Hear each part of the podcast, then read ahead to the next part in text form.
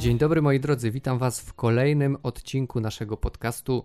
Dzisiaj odcinek wyjątkowy, bo porozmawiamy sobie o innym podcaście, ale również, a może przede wszystkim porozmawiamy sobie o magazynie Nonfiction. Dzisiejszy odcinek jest przygotowywany we współpracy z magazynem Nonfiction, który na pewno znacie i z tego względu pomyśleliśmy, że to, o czym chcemy Wam dzisiaj powiedzieć, też Was zainteresuje. Ze mną jest Dorota Grojecka, czyli redaktorka naczelna magazynu Nonfiction. Dzień dobry. Dzień dobry. Czy u Ciebie też pada i grzmi tak jak u mnie? Tak, znaczy burza już przeleciała i zmoczyła mnie podczas spaceru z psami, e, ale już się powoli kończy, więc mam nadzieję, że będziemy mogli porozmawiać bez huków w tle. Spotykamy się wirtualnie w czasach pandemii, więc nie, nie jest to rozmowa face to face, czyli właśnie taka telefoniczna, więc wybaczcie nam, chociaż wydaje mi się, że jakość jest y, całkiem ok. Mieszkamy razem z Dorotą w Warszawie. Ja na Wawrze, ty gdzie? Ja mieszkam na Mokotowie. Więc całkiem niedaleko. I, ale niestety właśnie z powodu tych y, trudnych i dziwnych czasów musimy się spotykać właśnie tak telefonicznie, ale myślę, że y, to nie przeszkodzi nam w merytorycznej i ciekawej rozmowie o magazynie Nonfiction i o nowych inicjatywach magazynu Nonfiction, czyli o podcaście. Mhm, na początku będzie pod, o podcaście, później porozmawiamy sobie troszeczkę o magazynie. Dlatego na początek takie pytanie. Dlaczego zdecydowaliście się na podcast? Pytam w tym kontekście, że wy, jako twórcy magazynu Nonfiction, bardzo mocno byliście przywiązani do tej tradycji papierowego pisma. I pojawił, mhm. się, e, pojawił się podcast. Zastanawiam się, dlaczego. Przywiązanie do papieru wciąż jest, y, wciąż magazyn się ukazuje to nie jest zerwanie z tradycją, to jest raczej poszerzenie e, tej formuły magazynu. Mam takie poczucie, że jednak wydając magazyn, który się ukazuje co kilka miesięcy, po pierwsze trochę się traci kontakt z czytelnikami.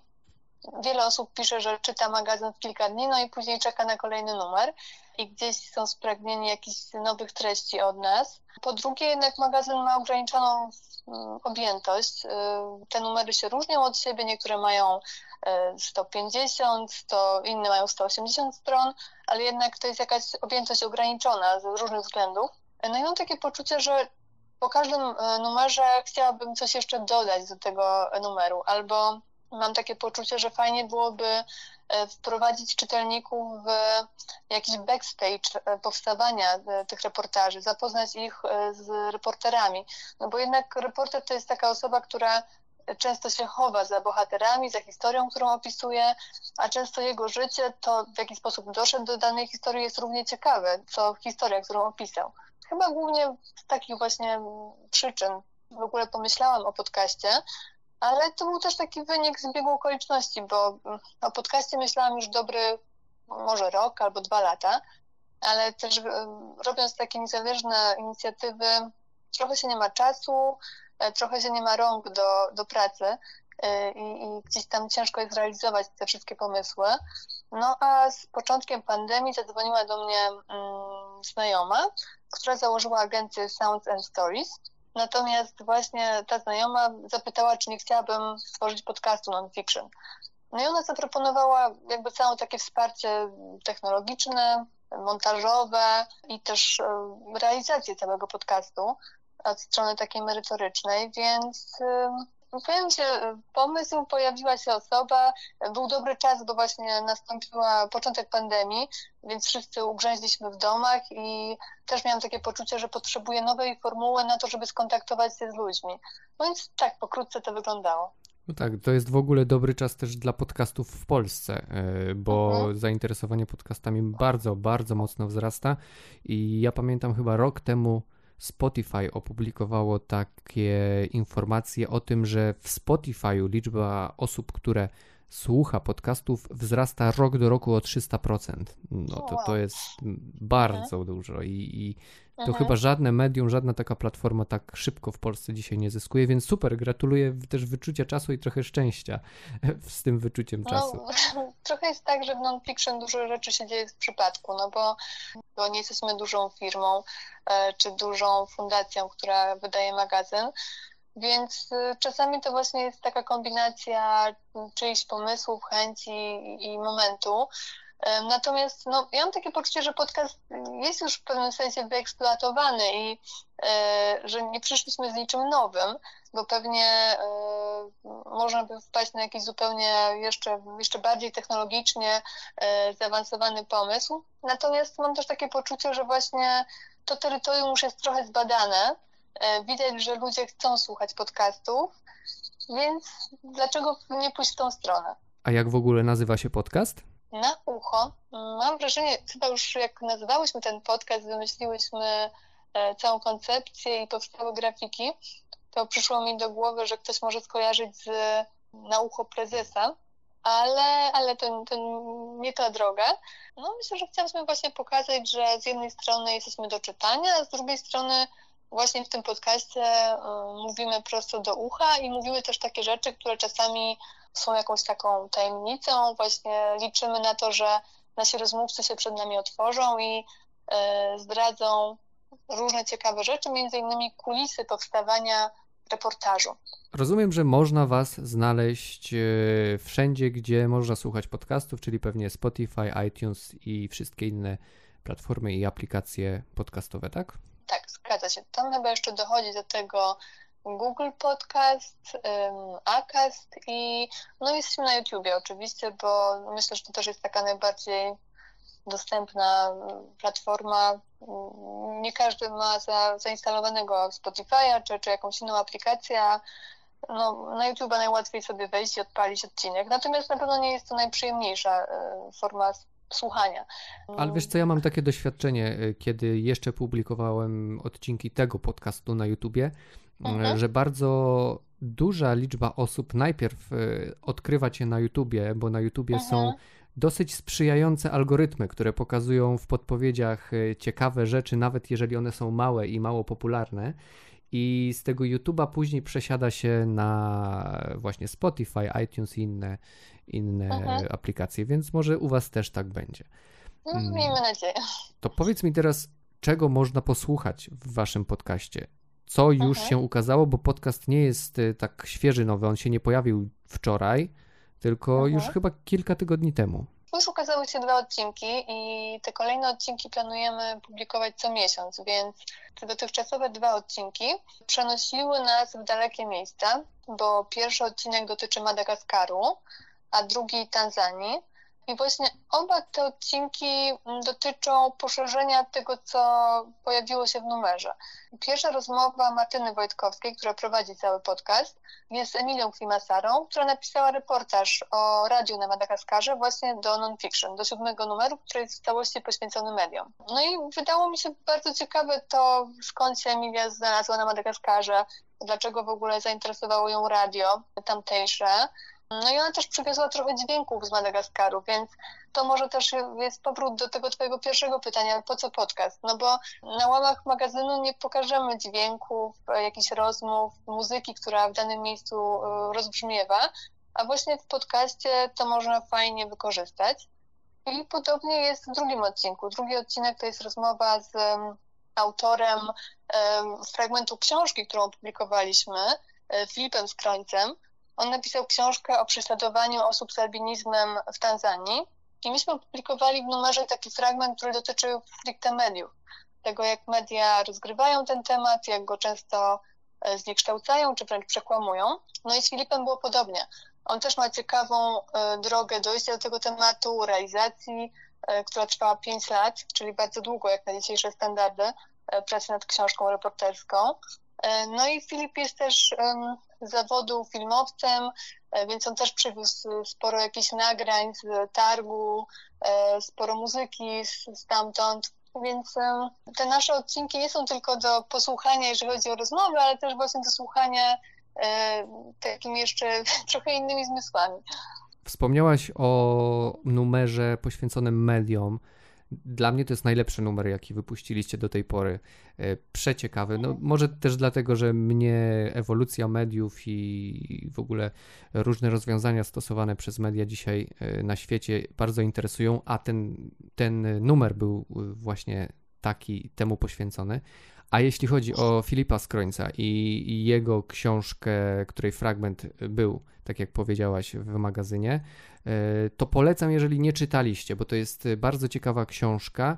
To, to prawda, właśnie też e, Filip opowiada, tutaj mogę zdradzić, e, że Filip opowiada o swojej przyjaźni z głównym bohaterem książki. No on w ogóle dla mnie jest osobą, która ma takie bardzo wysokie morale i bardzo jednak podchodzi do, do swoich bohaterów i do tematu takim poczuciem obowiązku, misji. Nie jest to reporter, który realizuje temat, a za chwilkę przeskakuje już w zupełnie inny rejon świata i, i, i spotyka innych bohaterów i po prostu traktuje ich jako no, część swojej pracy. Więc, więc bardzo polecam, myślę, że to jest bardzo szczera i taka właśnie dająca dużo do myślenia o środowisku reporterskim też e, rozmowa. Natomiast trzeci odcinek, który się ukaże właśnie za parę dni, będzie zupełnie inny, bo mm, będzie się rozgrywał w Polsce. E, został nagrany e, na żywo, e, bo tego nie wspomniałam, ale właśnie pierwsze dwa odcinki też były realizowane zdalnie, tak jak nasza rozmowa. E, z wiadomych względów. Natomiast tutaj już bohaterka um, chciała się spotkać z reporterką, z Martyną Wojtkowską. No i nie wiem, czy zdradzać, um, kim jest. Natomiast jest to bardzo doświadczona i zasłużona um, polska reporterka radiowa. No i to ten odcinek będzie takim spojrzeniem wstecz na pracę dziennikarza, ale też taką rozmową o tym, jak dzisiaj wyglądają media publiczne. E, dlaczego tak wyglądają, no i co można by zrobić, żeby było lepiej. No to też brzmi ciekawie, tak się zastanawiam, zastanawiam, czy ciągnąć cię za język, żebyś zdradziła, czy jednak ten, ta, ta tajemnica nie wpłynie na to, że, że ktoś chętnie kliknie i, i wysłucha nowego odcinka. Więc może nie, może nie będziemy zdradzać. Dobra. Mm, a powiedz mi, czy oprócz tego, że publikujecie w formie podcastu rozmowy, czy macie w planach inne formy, które właśnie przedłużałyby magazyn w formie dźwiękowej? Nie, w tej chwili właściwie nie mamy takiego pomysłu. Myślę, że ten podcast to na razie jest taka próba i, i też spora niewiadoma, jak on zostanie odebrany, jak, jaka będzie jego słuchalność. No na pewno każdy kolejny odcinek będzie trochę inny, no bo właśnie te dotychczasowe trzy odcinki to były głównie rozmowy i to były rozmowy z um, konkretnymi bohaterami. Natomiast ostatnie trzy odcinki tego pierwszego sezonu e, planujemy jako takie trochę bardziej kolażowe e, serie, z których będziemy poszerzać temat już poruszany w, na łamach magazynu. Ale tutaj będą rozmowy z kilkoma różnymi reporterami, specjalistami. No troszkę będą się te wszystkie odcinki od siebie różniły i mam nadzieję, że też każdy kolejny odcinek będzie jeszcze lepszy. Cały e, ten pierwszy sezon planujemy poświęcić mediom, tak jak właśnie ostatni numer. E, no i sporo w tym sezonie poświęcimy uwagi grzechom, które media popełniają. Chcemy pokazać mechanizmy, które, które powodują, że, że, że coś jest nie w porządku w mediach. No i tutaj jestem też bardzo pozytywnie zaskoczona, ponieważ otrzymaliśmy dofinansowanie e, od Ministerstwa Kultury i Narodowego Centrum Kultury w ramach programu Kultura w sieci. Fajnie, że możemy zrealizować taki temat e, niełatwy i nieoczywisty z publicznych środków, no bo jesteśmy niezależnym magazynem, jesteśmy niezależną e, organizacją, fundacją, a realizacja podcastu też nie jest najtańszą sprawą, bo wymaga bardzo dużo pracy. Też pewnie wiesz, że montaż i wyrównywanie dźwięków i przeróżne rzeczy dotyczące jak choćby transkrypcji no to są godziny spędzane nad, nad materiałem, no do tego dochodzi jeszcze w ogóle cała koncepcja merytoryczna i realizacja e, tych rozmów. To teraz przejdźmy do rozmowy na temat magazynu jako magazynu e, w formie papierowej. Od jakiegoś czasu interesuje mnie taka kwestia, kiedy o Was myślę. Kiedy wchodziliście na rynek y, jako magazyn non-fiction, wchodziliście mm, z impetem, bo to było bardzo widowiskowe. Wasza zbiórka była też y, ogromnym sukcesem. I wchodziliście mm, na rynek y, z ambitnymi hasłami dotyczącymi właśnie tworzenia magazynu, tworzenia mediów, nowoczesnych mhm. mediów. Czy rzeczywistość jakoś zweryfikowała Wasze plany, Wasze założenia, które mieliście na, na samym początku? Pierwsze, co przychodzi mi do głowy, to, to to, że e, nie ukazujemy się tak często, jakie były na początku założenia. To znaczy, to miał być kwartalnik, nawet może były takie myśli, żeby to był miesięcznik w pewnym momencie, bo wiadomo, że kiedy magazyn ukazuje się częściej, to po prostu można stworzyć więcej treści, e, częściej się dociera do czytelnika, no i po prostu jest się większym uczestnikiem tego, tych mediów. Natomiast no, realia są takie, że przy małym projekcie e, niezależnym e, no, z czegoś trzeba zrezygnować. Jeżeli nie ma się odpowiednich funduszy, ale też się wiąże oczywiście właśnie z odpowiednim zespołem e, i, i liczbą osób zaangażowanych, no to nie można wydawać magazynu ani co miesiąc, ani jak się okazało co kwartał. To był taki kompromis, żeby nie rezygnować z jakości tych treści, żeby nie tworzyć ich na szybko, żeby nie rezygnować z porządnej redakcji, korekty. To ja też podjęłam taką decyzję, że ten półrocznik to będzie taki idealny czas na, na, na stworzenie dobrego numeru. E, więc to jest taka jedna rzecz, e, z którą się zderzyliśmy to się dobrze wiąże z tym, o co chciałem zapytać e, już za chwilę, a więc zapytam mhm. teraz, skoro, skoro już do tego nawiązałaś, bo ja zawsze o waszym magazynie myślę jako o takiej trochę hybrydzie między magazynem a książką. Magazyn non-fiction e, zawsze ma jakiś temat. To nie jest po prostu magazyn ze zbiorem reportaży na różne tematy, tylko to jest e, numer poświęcony danej sprawie, danemu zagadnieniu. Był, pierwszy był głód, y, były właśnie media, o których już mówiliśmy, była szkoła. I ja zawsze na was patrzyłem jako właśnie na taką hybrydę między czymś pomiędzy książkami, książką, zbiorem mhm. reportaży książkowym, a gazetą czy, czy magazynem. Ty używasz słowa magazyn. Y, cały czas. Jednak e, myślisz o sobie jako o tak, prasie. Myślę o tym jako o magazynie, no bo po pierwsze publikujemy bardzo różne formy, bo to nie jest tylko reportaż, jak to ma miejsce w książce, e, tylko są również wywiady, e, portrety, eseje, felietony, bywały komiksy, może w najbliższym numerze też znajdzie się komiks, więc jednak kiedy otworzy się magazyn, to mam wrażenie, że, to, że, że czuć, że to jest magazyn, a nie książka. Ale masz rację, że sposób pracy nad tym e, wydawnictwem jest bardziej jak nad książką, jak nad książkami, bo e, no właśnie to wymaga, praca nad książką wymaga czasu, e, rozplanowania, zebrania materiału, później takiej pogłębionej redakcji i korekty, na co pewnie nie ma zbyt dużo czasu takich w, dzienniku czy e, tygodniku. E, nie chcę powiedzieć tutaj, że, że te teksty w tygodnikach czy dziennikach nie są dobre, bo, bo bardzo często są ciekawe i, i świetnie napisane, natomiast na pewno jest to zupełnie inna praca niż nad półrocznikiem pod tym względem jesteśmy bliżej książki i bliżej jesteśmy książki, jeśli chodzi o może oprawę graficzną, właśnie przywiązanie do, do takiej dbałości o papier, o, o okładkę, o ilustracje czy zdjęcia, które są w środku. Ale o tym, że mm. jesteście trochę książką, przynajmniej u mnie, tak prywatnie, e, świadczy taki fakt, że ja nie potrafię wyrzucić starego numeru. Tak jak nie potrafię. To mnie bardzo cieszy. Wiesz, nie, wyrzuca, nie wyrzucasz książki, bo no, nie wyrzuca się książek na śmietnik, a jednak stare gazety często się bardzo wyrzuca albo oddaje na mhm. makulaturę, więc wiesz. Tak, to prawda. No, ja też przyznam, że większość tygodników, które miałam e, w życiu, jeśli nie mm, zawierały jakiegoś tekstu bardzo dla mnie ważnego, czy takiego, który później by mi się przydał w mojej pracy, no to wyrzucałam albo trafiały na makulaturę, albo po prostu do śmietnika. Tak naprawdę to też e, to, była z jednych, to był jeden z impulsów dla założenia tego magazynu, bo on powstał w 2017 roku i wyrósł z takiego poczucia, że nie mamy takich magazynów, magazynów książek za dużo w Polsce. To był jeszcze czas przed pojawieniem się pisma. Takie pierwsze rozmowy o magazynie były, kiedy jeszcze nie wrócił przekrój, tak naprawdę wtedy na rynku chyba był znak e, z takich magazynów, magazyn miasta, który teraz już nie wychodzi na papierze od jakiegoś czasu i mam nadzieję, że wróci, no ale można było ich policzyć na, na, na palcach jednej ręki. Ale widzisz, pismo już jestem w stanie oddać do biblioteki. Tak samo e, jeżeli chodzi o przekrój. No a was mhm. jednak nie potrafię, więc.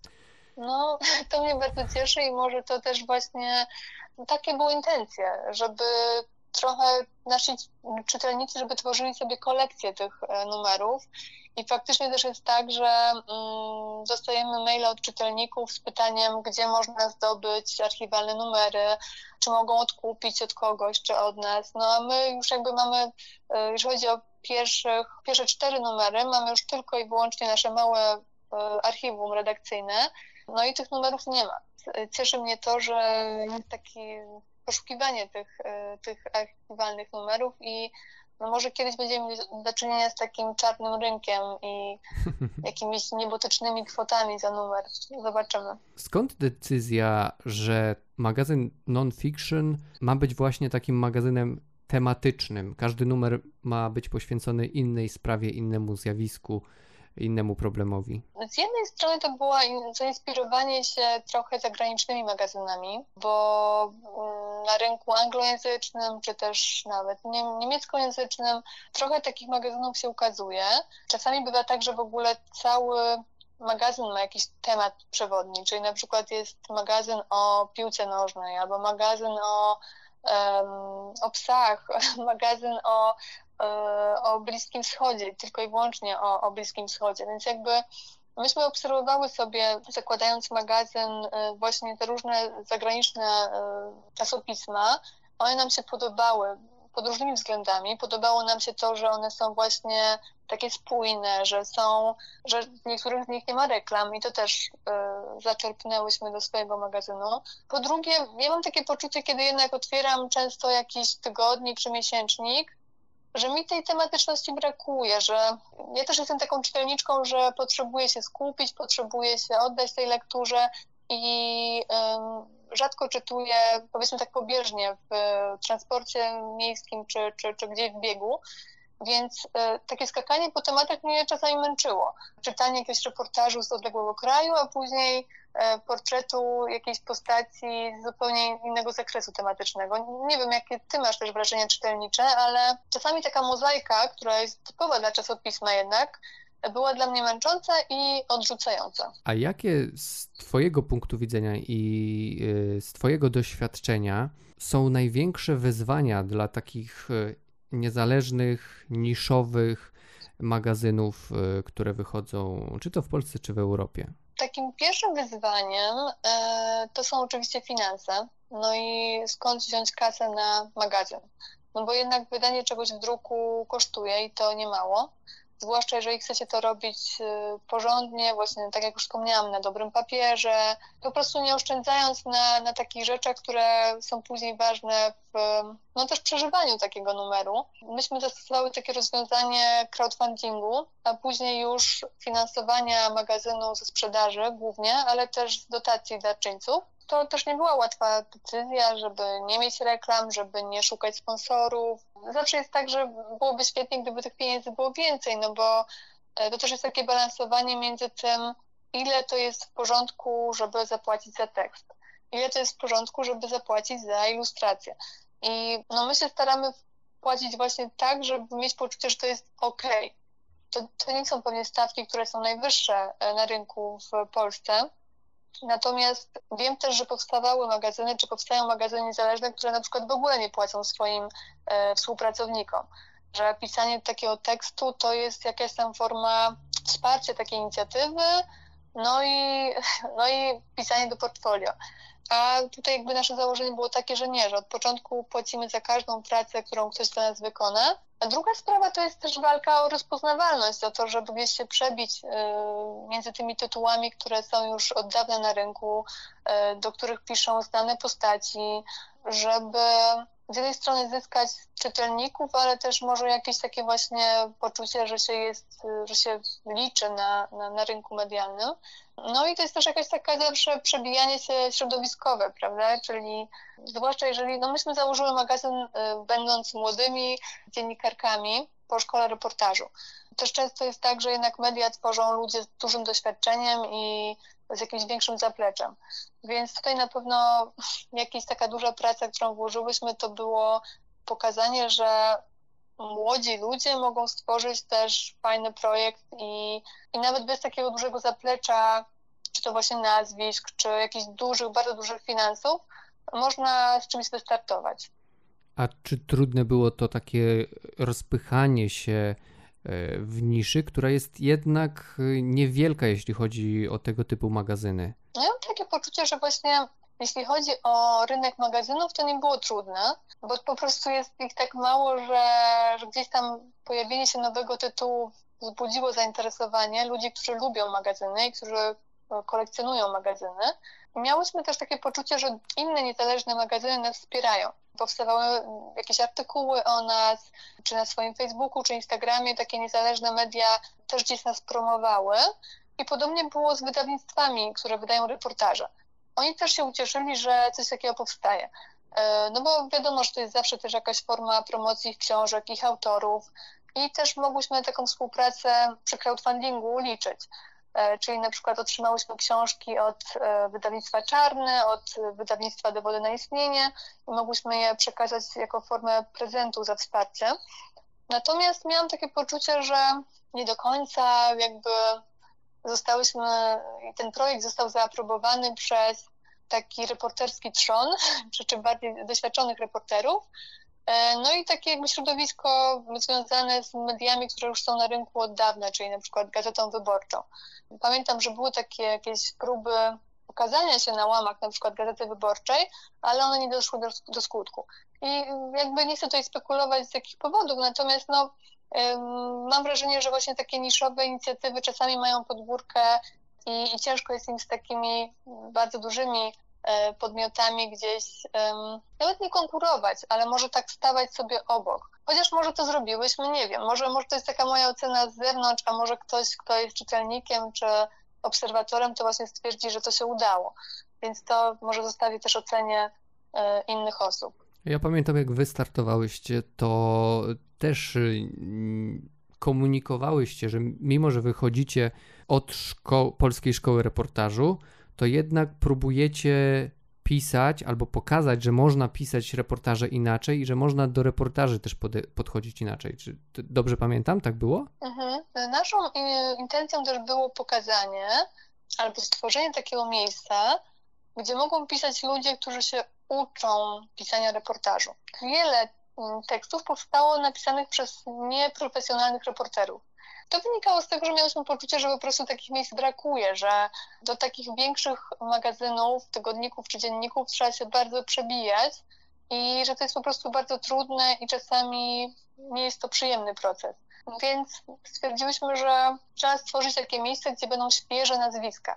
I do nas faktycznie nie piszą stale y, żadni bardzo znani reporterzy, my robimy wywiady e, z takimi reporterami i rozmawiamy o książkach, o ich doświadczeniach, o, o takim rzemiośle e, reporterskim, że ukazuje się felieton, który często piszą już reporterzy czy, czy pisarze, czy ludzie w ogóle ze świata książki. No ale my ich zapraszamy też na łamy właśnie, żeby oni nam opowiedzieli coś o swojej pracy, o, swoim, o swoich książkach, o swoim życiu. Są jakby gośćmi na naszych łamach, natomiast nie, nie tworzą tego magazynu w taki sposób jak tacy mniej doświadczeni i czasami młodsi, ale to nie jest w ogóle wyznacznik akurat, początkujący piszący, o tak. Tak, no ale to jest, to jest super, bo jeżeli chcecie stworzyć coś nowego, no to też nie możecie powielać schematów, które wnieśliby właśnie ci bardziej doświadczeni, którzy by może chcieli coś narzucić, co już gdzieś robili tak samo, no bo są na przykład do tego przyzwyczajeni. A wy nawet kiedy się albo gubicie, albo nie wiecie, jak coś zrobić i sami szukacie tego rozwiązania, no to wtedy jest szansa na powstanie czegoś nowego, świeżego i to jest bardzo ważne, e, zwłaszcza teraz w świecie reportażu, kiedy coraz częściej, nie wiem czy ty, ale ja też słyszę takie mm, głosy i to krytyków i coraz częściej czytelników, ale też wśród reporterów, że powinniśmy szukać nowych y, sposobów pisania reportażu, opisywania rzeczywistości. Tak, zdecydowanie. Myślę, że, że coś w tym jest i generalnie jest tak, że mm, jak się wyszło z jakiejś szkoły, to trochę człowiek jest przez nią ukształtowany i próbuje działać e, w taki sposób, jak został nauczony. Coraz więcej też młodych reporterów wychodzi e, z, ze szkół dziennikarskich, czy, czy to właśnie z Polskiej Szkoły Reportażu, z przeróżnych jakichś, jakichś miejsc związanych z reportażem. No i oni piszą tak, jak ich nauczono. A myślę, że właśnie bardzo ważne jest jednak poszukiwanie swojego języka, swojego sposobu opowiadania o świecie i dopasowanego do, do tematu, bo, bo przecież to też chyba mm, moim zdaniem ma znaczenie. Um, ale to chciałam też jeszcze tylko powiedzieć o tym, co, co już wspomniałeś, że no właśnie, my też się gubimy, my też mamy gorsze teksty, lepsze teksty, gorsze numery, lepsze numery. No bo ważne jest to, że ja, y, zakładając magazyn, też dopiero uczyłam się bycia redaktorką. Wcześniej miałam doświadczenia dziennikarskie, przez jakiś czas pracowałam e, w działach promocji, miałam epizod mieszkania w Berlinie i na przykład pisałam książkę naukową o gentrifikacji Berlina, więc jakby bardzo różne inne rzeczy robiłam. Nigdy nie uczyłam się redagowania tekstów, ani nie pracowałam jako redaktorka. Więc no też jakby mam wrażenie, że przez te trzy lata i przez tych już siedem, a prawie osiem numerów bardzo wiele się nauczyłam i dorosłam. Ale to była taka nauka właśnie nieszkolna, nie, nie od osób, które mi mówiły, jak powinno być, tylko taka nauka na żywca, w działaniu już z, z, innymi ludźmi, z reporterami i z ich e, tworzywem. Bardzo dziękuję Ci za rozmowę. Przypominamy, że Oprócz tego, że możecie czytać magazyn Nonfiction, możecie też słuchać podcastów, które e, magazyn Nonfiction właśnie uruchomił, które są dostępne na Spotify, w iTunesie, w Google Podcast i w kilku jeszcze innych aplikacjach podcastowych, więc sobie poszukajcie. Kiedy następny numer magazynu? E, najbliższy numer wyjdzie w październiku, mam nadzieję, i tematem będzie głowa czyli między innymi zdrowie psychiczne, ale nie tylko. E, też e, no, coś bardzo istotnego nie tylko dzisiaj, ale mam wrażenie, że szczególnie dzisiaj. Moją rozmówczynią była Dorota Grojecka, redaktorka naczelna magazynu Nonfiction. Dziękuję bardzo. Bardzo dziękuję. Do usłyszenia.